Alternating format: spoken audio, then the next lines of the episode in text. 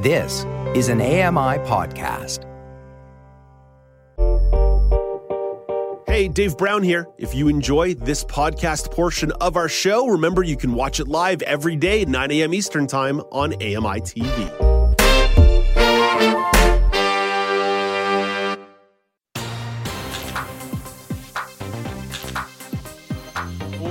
Back to the Now News Panel on AMI TV. I'm Alex Smythe, and I'm joined by Michelle McQuigg and Joeita Gupta. Let's address our next topic. Debates around gun control seem to have coincided with a new news of more tragic mass shootings in the U.S., both here and then there's also some uh, in our country as well. Uh, this last week, two new proposed amendments to gun controls have stirred up a debate again in this country. The first proposed amendment would see the definition of an assault rifle added to a bill that was first introduced last year. The amendment proposes to ban a quote a firearm that is a rifle or shotgun that is capable of discharging center fire ammunition in a semi-automatic manner that is designed to accept detachable cartridge magazines with a capacity greater than 5 cartridges of the type in which the firearm was originally designed very very wordy. Essentially, it's it's uh, uh, out, uh, proposing to ban almost all semi-automatic rifles. The other proposal uh, provision will allow mm. anyone to apply to a judge for an emergency order to prohibit someone who might cause harm, such as a stalker or abuser, from possessing firearms for up to 30 days. The identity of the person making the application may be kept confidential, and the matter can proceed in court without the gun order, uh, owner present. So, Michelle, this was your topic that you brought forth two very big uh, uh, proposed amendments. Where did you want to go with this? Yeah, well, thanks for for laying out the the technical definition. Very very wordy. I, I, yeah. It is very technical. It's very yes. in the weeds, and, and there's even more to it than that. But basically, the crux of the matter is that the definition of semi-automatic weapons has not necessarily been codified in law before, and there has been a push to do so. And that is one of the things that the government is hoping to do now with this gun control measure that they're trying to get passed. Um, big surprise, it's running into fierce opposition, uh, primarily from the conservatives who feel that the government is coming after hunters and sportsmen and those who maintain guns for lawful reasons. And it's going along fairly predictable partisan lines that way. The other amendment is also interesting because it has uh, victims groups raising concerns, saying, you know what, this might sound great on paper, but it actually is going to potentially undermine the people it serves to protect uh, people who are in domestic violence situations or in imminent danger don't have the time or resources to go to court necessarily. Um, that that itself is an act that could put them at additional risk. Uh, we know that domestic abusers uh, during times when there's efforts to leave or, or to intervene in their behavior that's when the risk is highest for the women and children and others and vulnerable people in those situations so it's a controversial amendment uh, on top of an already thorny bill that's being difficult to, to discuss and to pass.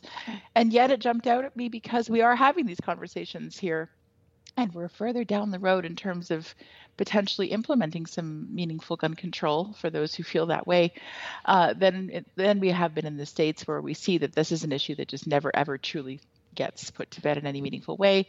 Uh, there have been a lot of mass shootings in the U.S. recently, of course, especially in the, the, past week. Even last weekend, there was a really wretched uh, shooting at a, a, nightclub that was perceived to be a hate crime. So it's very topical. Um, and I thought it would be time to check in a bit on where we stand here in Canada as we have some different, different but equally uh, thorny conversations around this issue.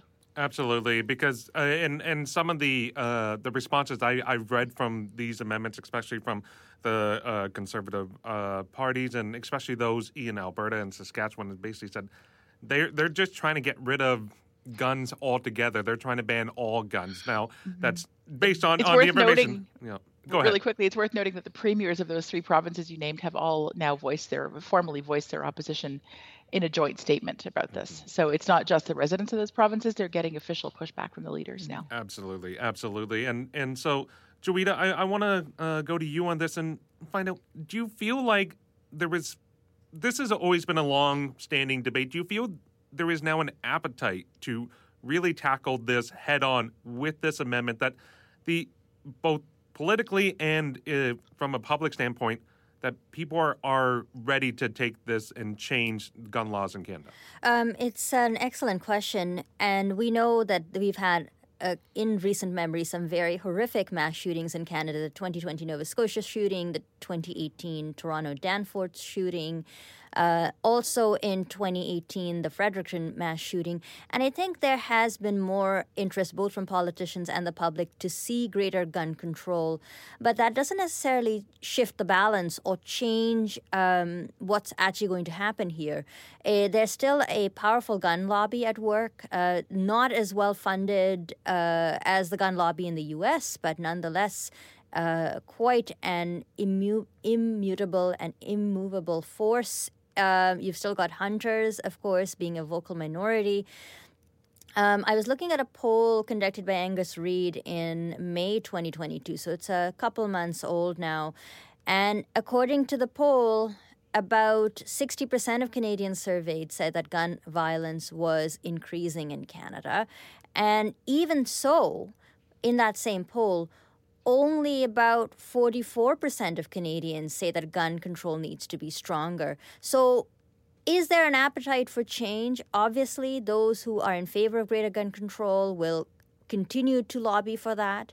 Uh, but it doesn't really seem to be translating uh, the concern for uh, of mass shootings doesn't really seem to be translating into broad-based consensus that we need to make some changes here because you've got a lot of people uh, either indifferent and you've got a very vocal minority. And it's not just a minority, as Michelle pointed out, now you've got the premiers of at least three provinces officially opposing it, and that is not an insignificant obstacle. Yeah, well, and and uh, this goes back to the same struggles we see in so many different issues. This is a, a federal uh, uh, bill that they're trying to, to pass, and then you have the provincial jurisdictions who are are already um, saying they they are going to challenge this, and if they need to, they will go to court over uh, these new laws. So you're you're getting that divide and and that separation between federal and provincial ideologies if you don't mind me, but there's also another uh, important divide where I think uh, we need to consider the rural urban divide in a conversation yes. about gun mm-hmm. control. Mm-hmm uh, whereby the proponents, uh, whereby those who are against gun control are often in rural areas, whereas the victims of gun violence are often in the urban poor in urban poor neighborhoods. And I think that division is really one of the re- and, and of course they're not not only are they in different places politically, but they're in different places geographically. And this is a big country, so they're never really meeting, not even in the in the most sort of uh, you know, just in the in the most obvious sense of the term, which is they're not ever sitting down face to face. So. Uh, that that is, I think, a big big issue as well to consider, apart from the federal provincial issue that you brought up. Absolutely, and uh, Michelle, I want to go back to you because you did mention this a bit um, uh, when we were talking about the the red flag provision, the second one that that could mm-hmm. Uh, see uh, people who feel threats to their life go to court and and get uh, uh, a 30 day uh, ban on uh, someone who may be deemed as a threat to have uh, weapons taken away or a ban on them having weapons. Do you feel mm-hmm. that the the vulnerable groups and the groups that would be affected? You mentioned they did have their they they were vocalizing their their opposition to this this uh, amendment. Ironically, most people would think they would this would be something that they would be in favor of. Do you think that they've they've had enough of their voice heard and considered with this provision? Um, I will say the jury's a little bit out on this one. They absolutely have been very much involved. By and large, they're quite supportive of the government's planned uh, efforts on this front, and they largely like this bill. I do feel that by and large they've been heard, but this issue came up as part of the clause by clause review process, which is always an important time when passing government legislation to make some tweaks. Uh, the fact that we're even discussing this suggests to me that the message is being heard. This is a, a, a lobby that has gotten organized, that has been able to get this issue flagged and discussed. And to me, this is a classic example of something that a lot of us who navigate accessibility circles will be familiar with. Mm-hmm. Something that sounds great on paper, but it really takes a lived experience to be like, you know what? Like, yes, that sounds fine in theory, but the practical reality is very different. And here's what it actually looks like. So the reason the jury is out is because I will be interested to see how the government responds to these critiques about this particular clause now that they've been raised.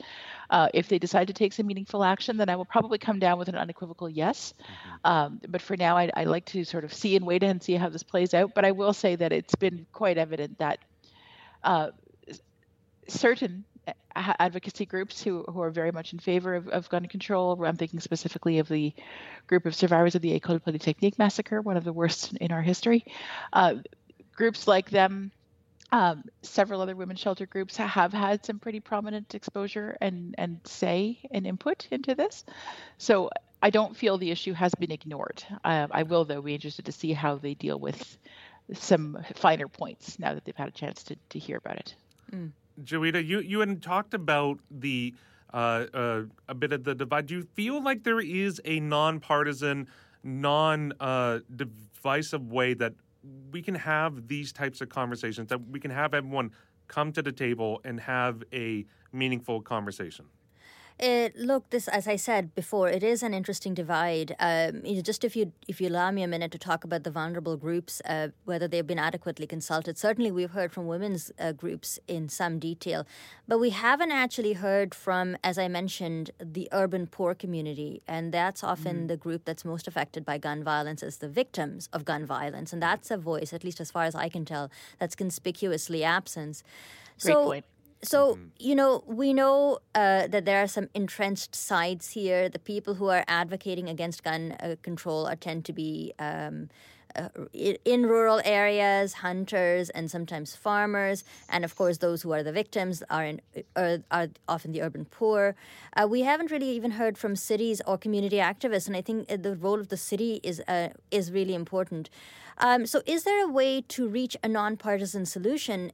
Um, it's an interesting it's an interesting idea to contemplate because really all evidence points to the fact that you've got two very entrenched sides here and they're not going to meet in the middle either politically and obviously not geographically. However uh, you could really if you were creative think about um, finding ways to broach the difference or breach the difference. Um, you could have a way of allowing rural people to use guns for hunting purposes, for example, uh, while introducing greater restrictions in cities. I'm just, you know, uh, spitballing ideas here. The problem with that is you don't really have a way of enforcing that in Canada. We have freedom of movements. That means guns can freely flow or move between rural and urban areas and bet- in, even between provinces, as far as I know. So I can't really see how you might implement a, a situation where you have looser gun control regulations in, in rural areas which allow for legal gun ownership and maybe tighter regulations in the city where you know no one's hunting and no one has a farm I just can't seem to find a way where you could logically find a consensus. And given that the issue is highly polarizing, as I've alluded to in the past, um, I don't know if we'll ever really ar- arrive at a consensus here. I feel like it's one of those issues where one is eternally sort of looking for a solution that nobody will really be happy with. Right. Yeah. yeah.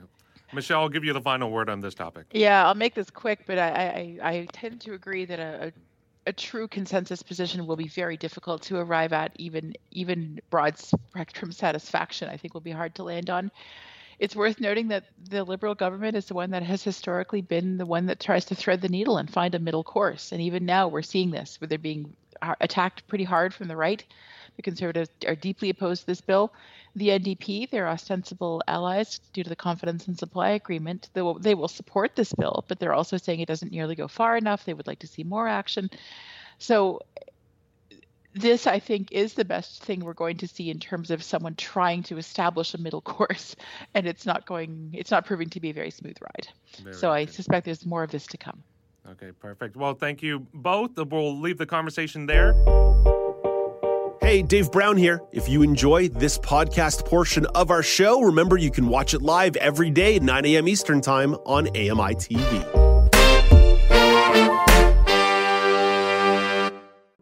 I'm Margaret Shepard of the AMI podcast Tripping On Air. Every month, my co host Alex Hajar and I spill the tea on what it's really like to live with MS. Watch Tripping On Air on YouTube or download wherever you get your pods.